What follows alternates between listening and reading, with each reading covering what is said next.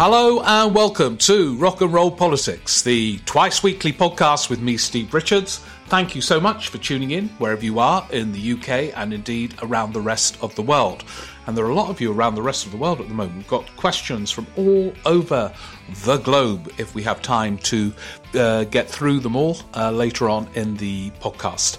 If it's okay with you, I will be reflecting shortly on the implications of the row over the Labour ads. Got lots of questions about that as well. And linking it to, believe it or not, the reaction to the death of Nigel Lawson, because I think there is a connection and there are lessons that link the two.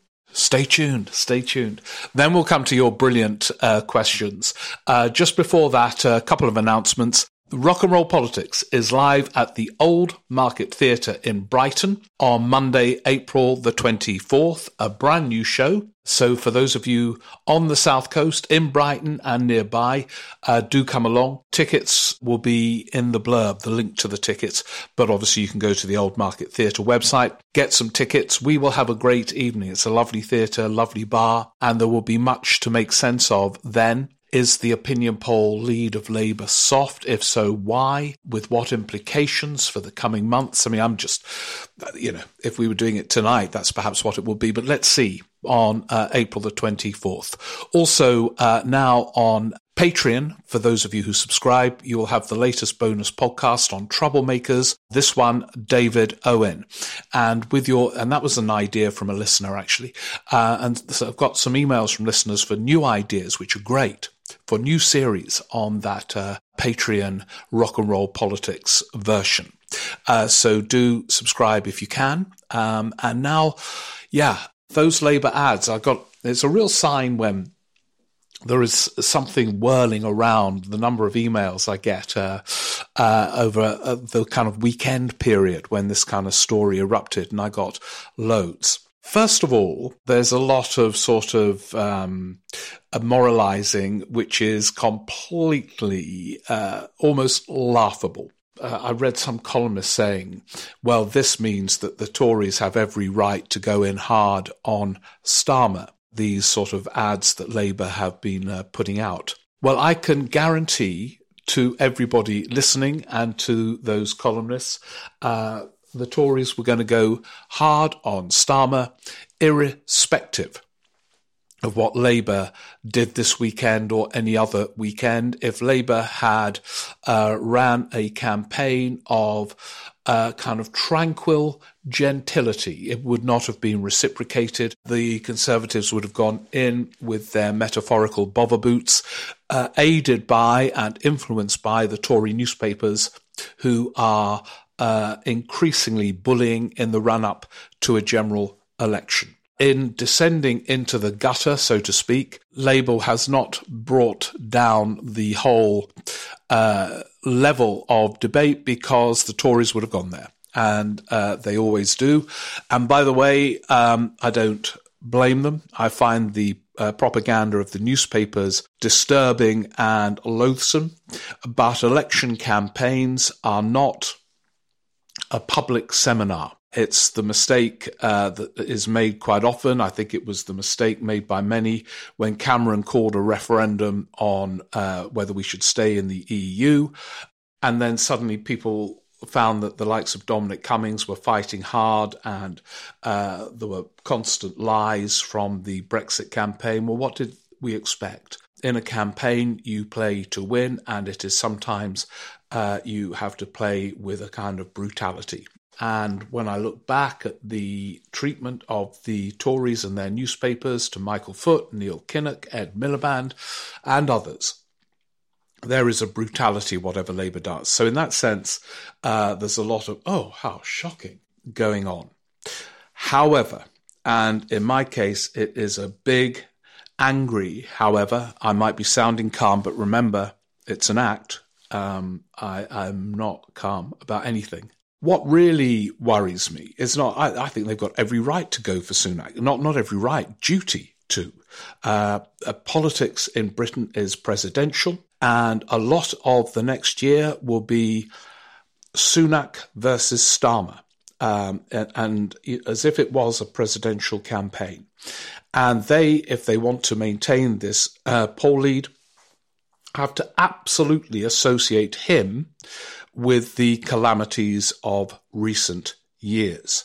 But to begin that campaign with, when there is so much material, he is a self-declared fiscal conservative Thatcherite, his record as Chancellor and so on, leaves Britain on the edge of a cliff on many different fronts.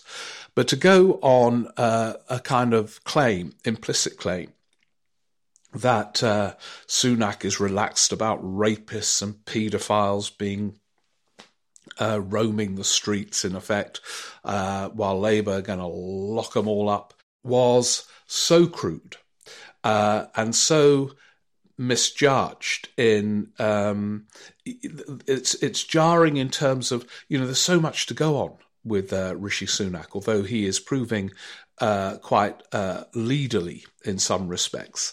But to go on this was pathetic, and you know why they do it. There are defensive reasons.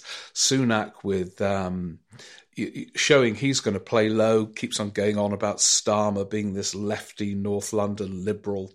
You know, what's he? You know, kind of billionaire with a swimming pool in North Yorkshire, amongst many other houses. I mean, it is all absurd. But the defensive thing is, say, right, we're going to show and forget about all this lefty liberal lawyer stuff. We are tough on crime, and Sunak has been soft on crime. Except it doesn't fit really with the caricature of Sunak, the idea that he sits there in number 10 saying, oh, yeah, let's let out a few more rapists, or let's not put them. It doesn't work as an attack line. It reminds me of the Tories in the build-up to 97 did that Demon Eyes advert about Blair. They realised they had to get Blair, and so they did these posters of him with demon eyes and saying it's the same old Labour Party underneath and all this kind of thing. And that too generated a huge amount of publicity. And I remember at the time, although now Danny Finkelstein admits they got it all wrong, at the time I remember bumping into Danny Finkelstein and saying the fact that people are talking about these ads show that they're working. Well, they didn't work because they didn't add up. People don't follow politics on the whole, but they can form an impression of someone. The impression they had formed of Blair, rightly, was of someone who was entirely different, really, to any other previous Labour leader, for good and bad. And this Demon Eye thing just was ridiculous and preposterous, and was a sign of a Tory party so good at winning elections, losing the art in the build-up to 97. What has happened with these ads? So remember the context as well. You know, here was an Easter weekend where there was further evidence of Britain not working on any level. People not being able to travel, chaos at St. Pancras, chaos again at Dover, trains being cancelled left, right and centre, stations closed, doctors about to embark on a week-long strike, etc., etc., etc. And Labour begin their attacks on Sunak on the idea that he's relaxed about paedophiles and rapists being free. It's a kind of misjudgment on so many different levels. And it raises, again, the question of who does Keir Starmer want to be as a public figure? And he remains extremely vulnerable to this accusation of flip-flopping all over the place and not being trustworthy. His background, I don't know if any of you have heard, also produced by the brilliant podmasters that produce my podcast, Michael Crick's latest take, which is on Keir Starmer. And he interviews two barristers who worked with him, Helena Kennedy and then another one. And they both speak to his integrity and trustworthiness. As a lawyer, he did a lot of free work, unpaid work for various causes and so on. He was a big reformer with the Lawyers' Haldane Society of Labour lawyers and so on.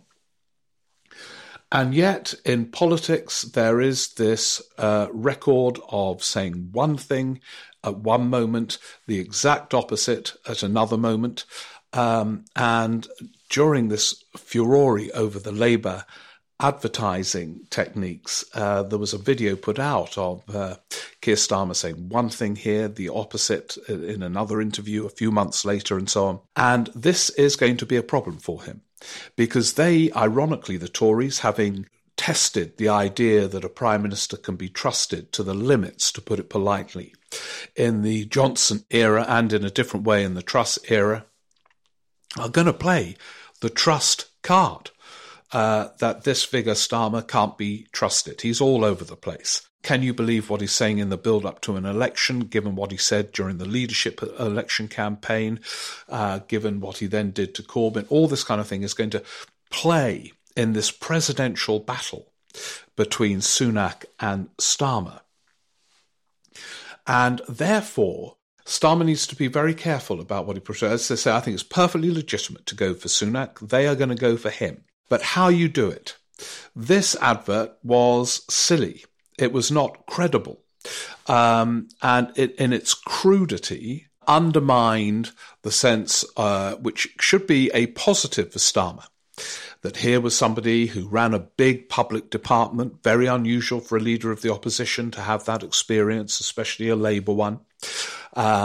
And it was involving the implementation of the law, director of public prosecutions, head of this and that. But there you go in with your first attack ad, which doesn't make sense. And what makes it more complicated is that the implication is that Labour would put more people in prison. Now, the prison population in Britain is already ridiculously high.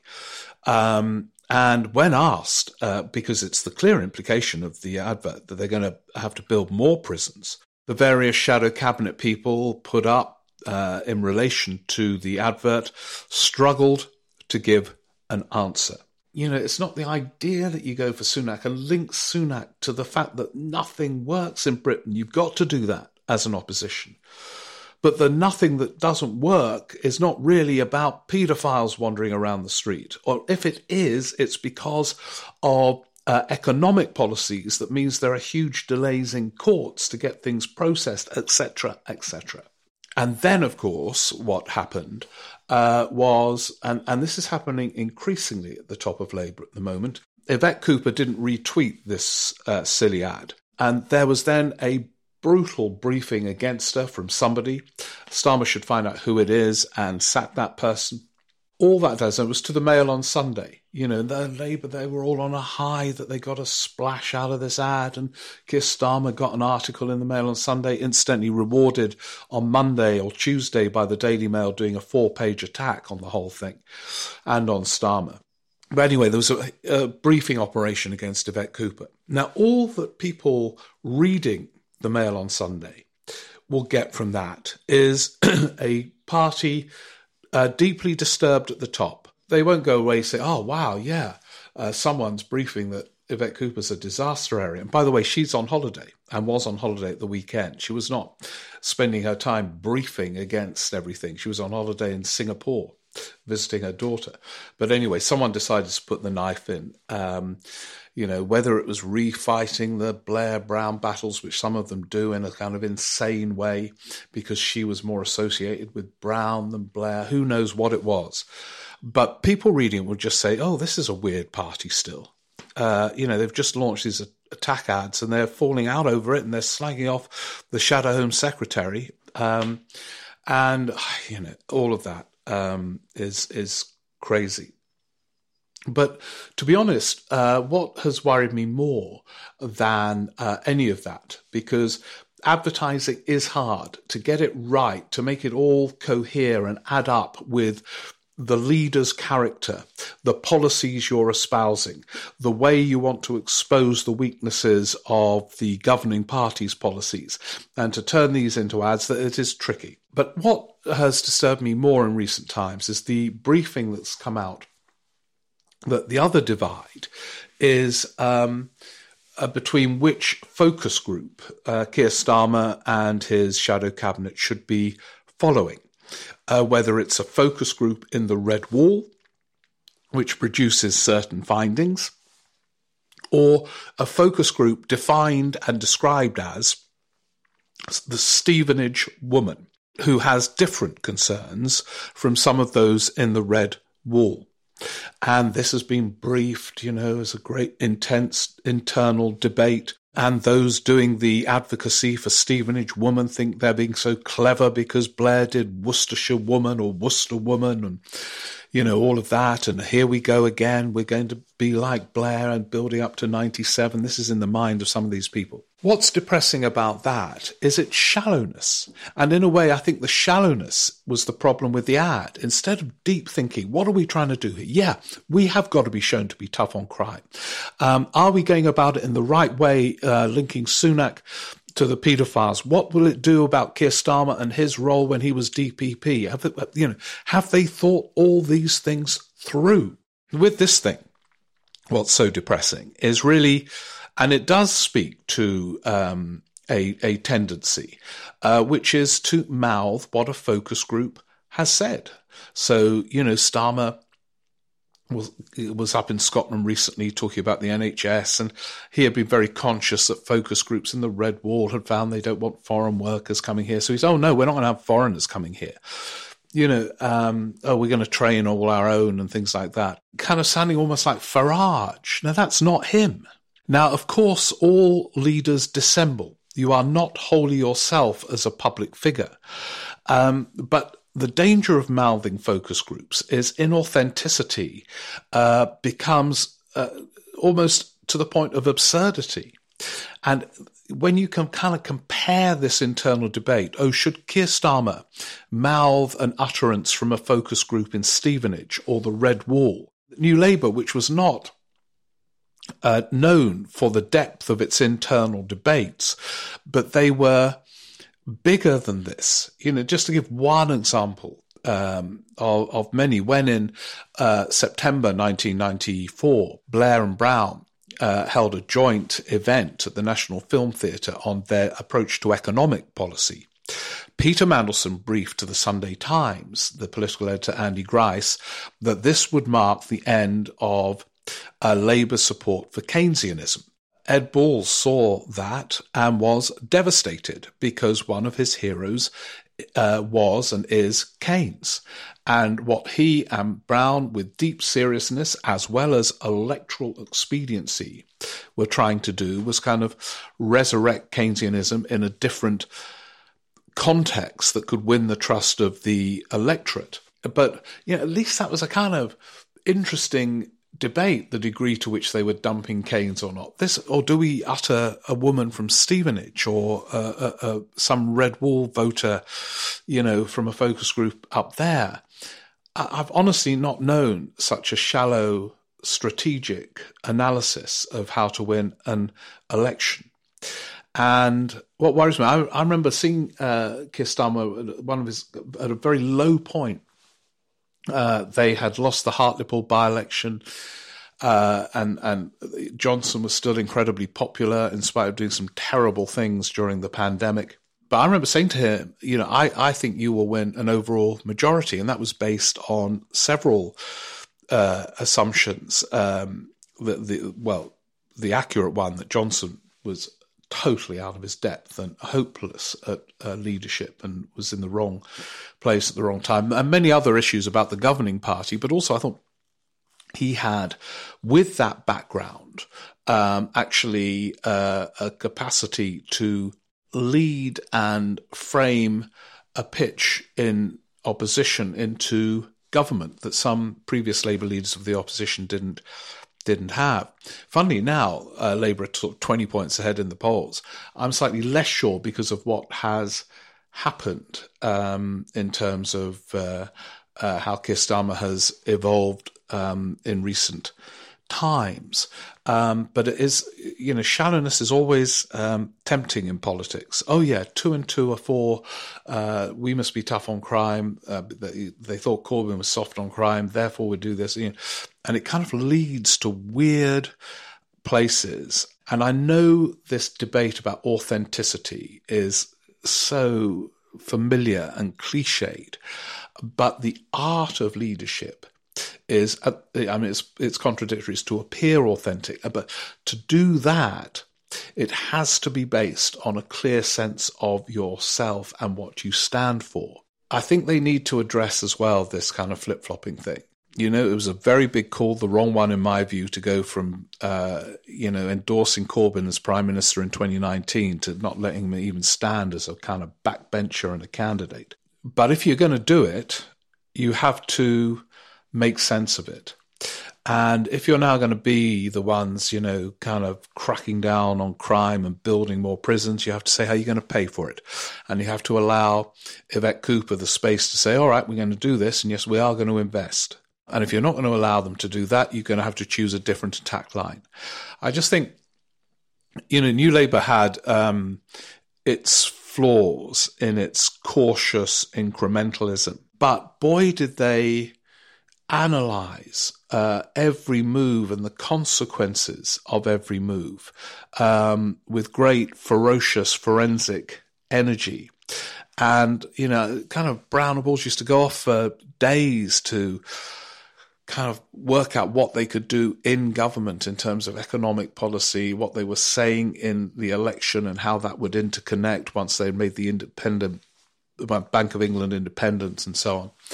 And, you know, you go further back, the debates in the 60s preceding the dire 50s for Labour were deeper than do you utter a quote from Stevenage Woman or the Red Wall. They still benefit from the reaction to Johnson Truss.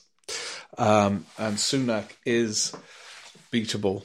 He, of course, is the real Brexiteer. Truss was a Remainer. Johnson didn't know what he wanted. He's the one who's been the Brexiteer, but they won't go on Brexit because they haven't found the agility to speak for those Red Wall Brexiteer voters by highlighting how they have been betrayed by the Brexit that was promised and also the Brexit that was delivered.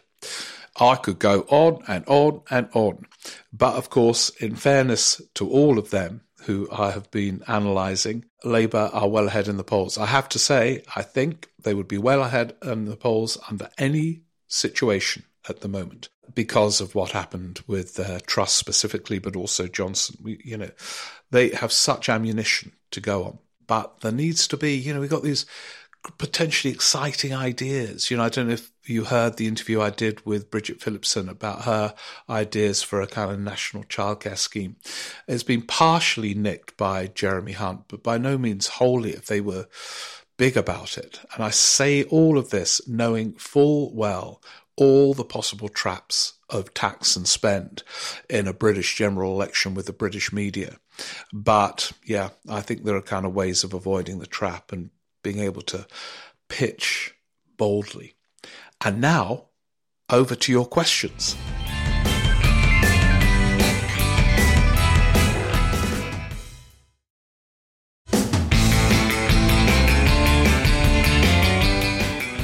And if you want to join in our questions, it's steverick14@icloud.com. Questions, points, whatever.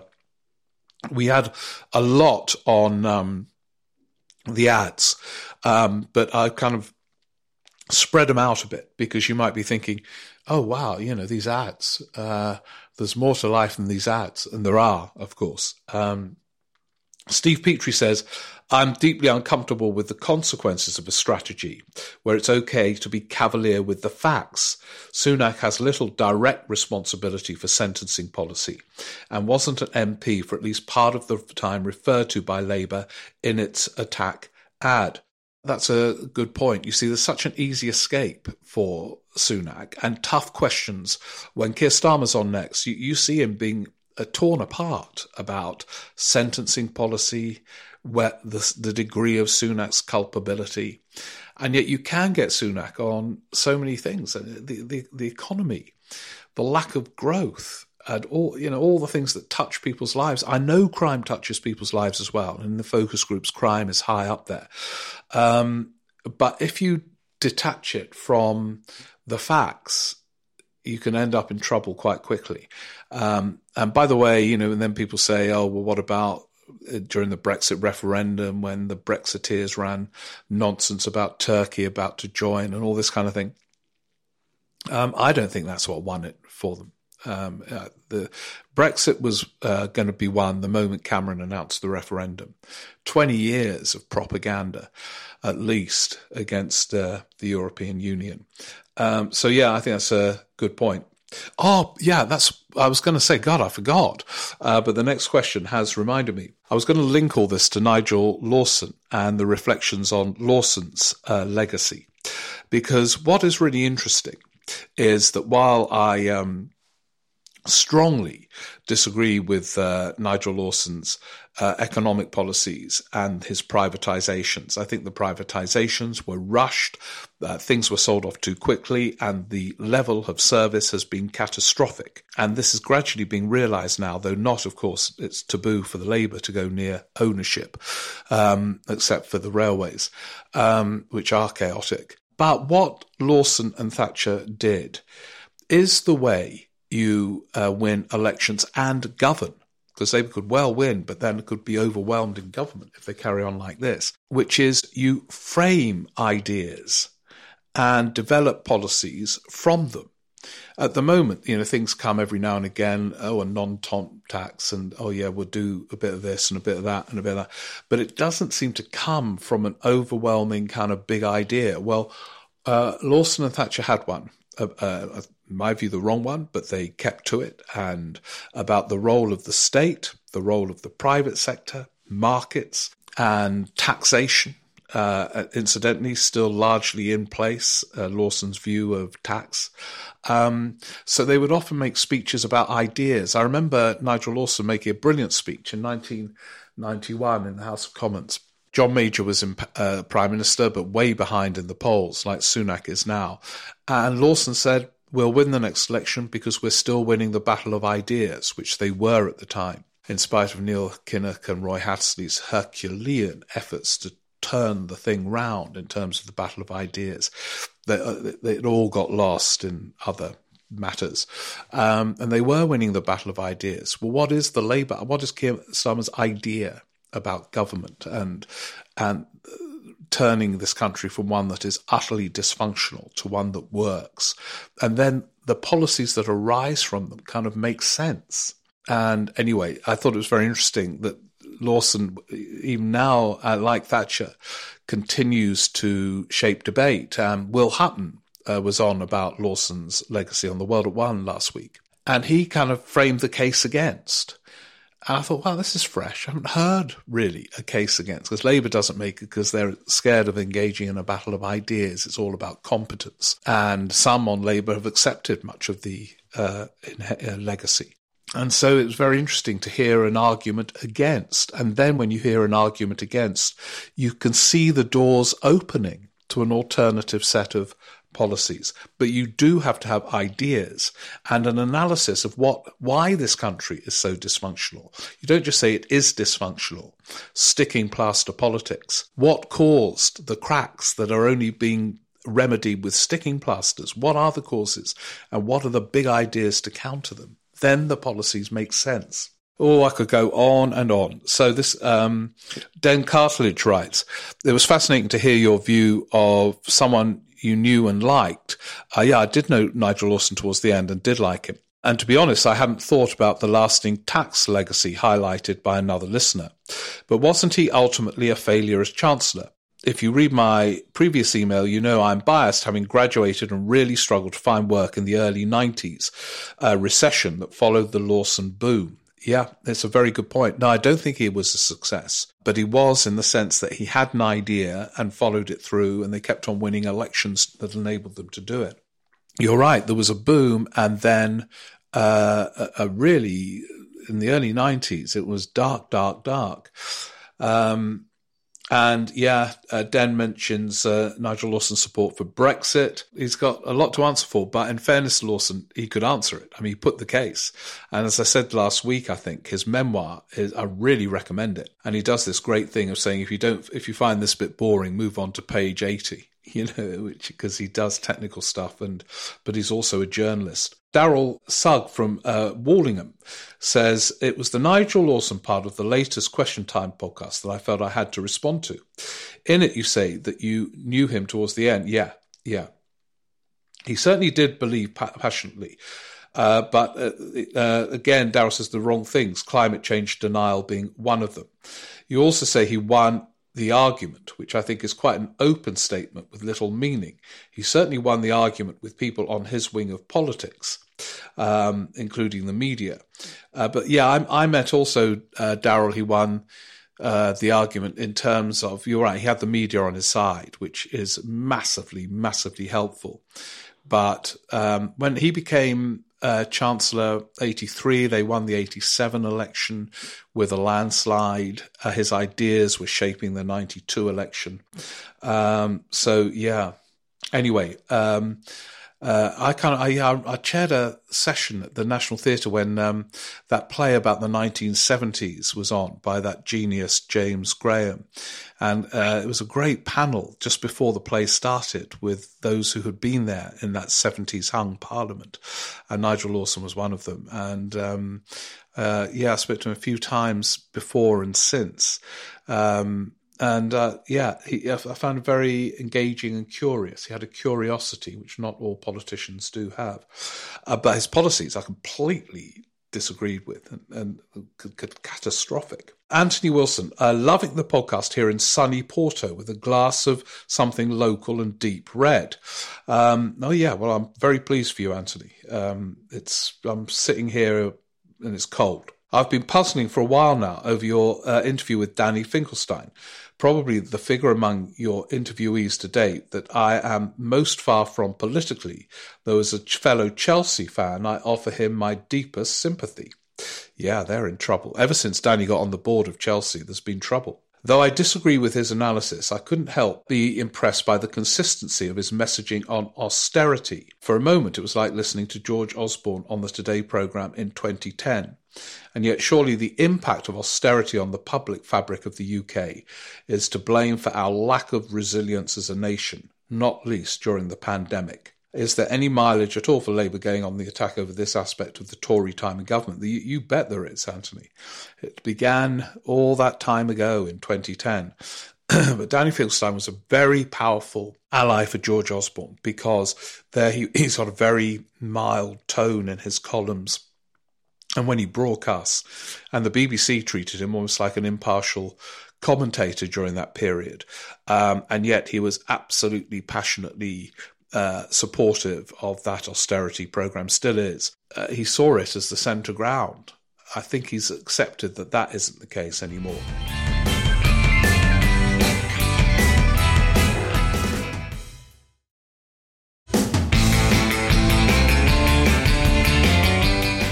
Susan Richards, who's got a good idea for a new series for all of us lot. She said she's enjoying the Troublemakers series on the Patreon version and looking forward to the Edinburgh Festival. Oh, yeah, see you there, Susan. Anyway, her idea is a series on why leaders leave office. Recently, Nicola Sturgeon's reputation seemed to almost overnight crash and burn after leaving office. But despite subsequent events, Alex Salmond seemed to choose the perfect time to leave. The way they leave office seemed to say a lot about the whole career of a politician, beyond the cliche that all political careers end in failure. Yeah, that's and Susan listens to podcasts over a nice cup of tea. Well, that's nice, Susan. I prefer the idea of the red wine in Porto. Just. But isn't it interesting? And isn't the Nicola Sturgeon drama utterly compelling? We don't know a lot of what's been going on in recent days, but over time we will. Yeah, and the way leaders fall, of course, Nicola went voluntarily. The fall of leaders has so many consequences afterwards. There's no neat ending and a new beginning. They hover over successors, as we're discovering now with the SNP. But just look at the fall of Thatcher and how she hovered over John Major. And hovered over several major successors too. how Starmer is influenced by the fall of Corbyn and influenced also by other predecessors, Blair, Brown. It is a really interesting theme, one to which we shall have to return. Thank you, Susan. And that should be just about it. I'm sorry, I had so many questions ready to read out. But if it's okay with you, there'll be a redistribution of questions for another of the podcasts because, well, it's still the Easter holidays. We've got things to do and fun to be had. So thank you so much for tuning in for today. We'll be back again later on where we can all get together to make sense of it all. Do join me at the Old Market Theatre in Brighton where we shall have some fun and shed light on the wild world of politics. If you are still away, have a good time. But let's get together very soon to make sense of it all. Thank you. Bye.